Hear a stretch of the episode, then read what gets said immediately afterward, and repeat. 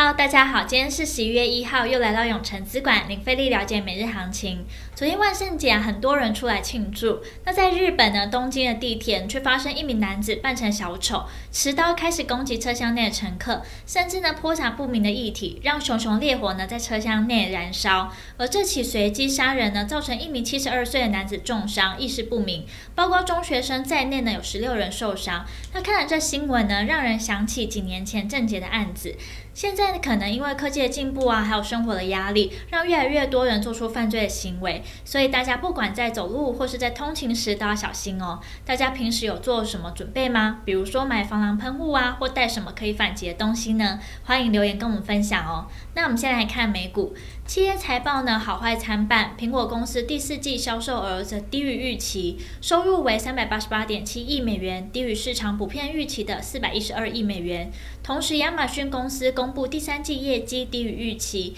并发布了悲观的第四季的销售预估，导致股价走跌。经济数据的部分，美国核心个人消费支出 P C E 物价指数九月年增 百分之三点六，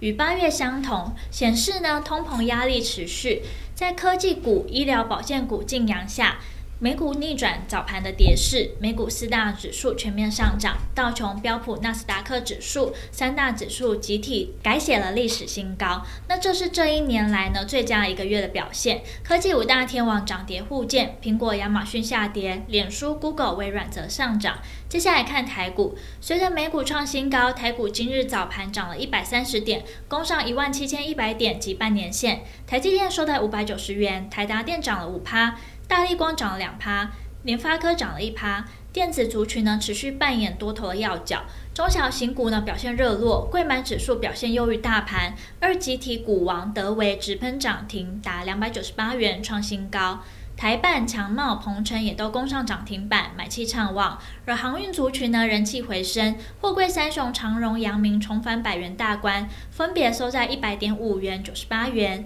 受到废纸、动力煤等原物料涨价的影响，华指宣布第四季调涨产品价格，永丰余跟荣成呢渴望跟进上调，因此今日造纸族群获得买盘青睐。联合再生、全台最大的太阳能全台最大的太阳光电球场呢落成启用，那太阳能产业呢迎来史上最大的涨价潮，联合再生涨停，同时传出元晶打入 SpaceX 的供应链，激励相关族群表现。而金融股方面整体表现偏弱，钢铁族群无力撑盘，中场指数上涨 八十点八三点，收在 一万七千零六十八点二四点，成交值来到三千两百五十四亿，三大法人合计卖超二十九亿，外资卖超三十一亿，投信卖超 零点九六亿，自营商买超 三点一四亿。那目前呢可以看出，美股续创高带动下，台股这波反弹走势走得很稳，即便上周跌破五日均线还有月均线，从技术面角度来看，我们提到台股还没有转弱的疑虑。今天台股盘中一度跌破了一万七千一百点大关，虽然很快就回跌，不过呢也收复了短期均线，持续向九月二十七日的高点 一万七千三百三十五点挑战。柜买指数更是强劲冲高，大涨 百分之一点四四，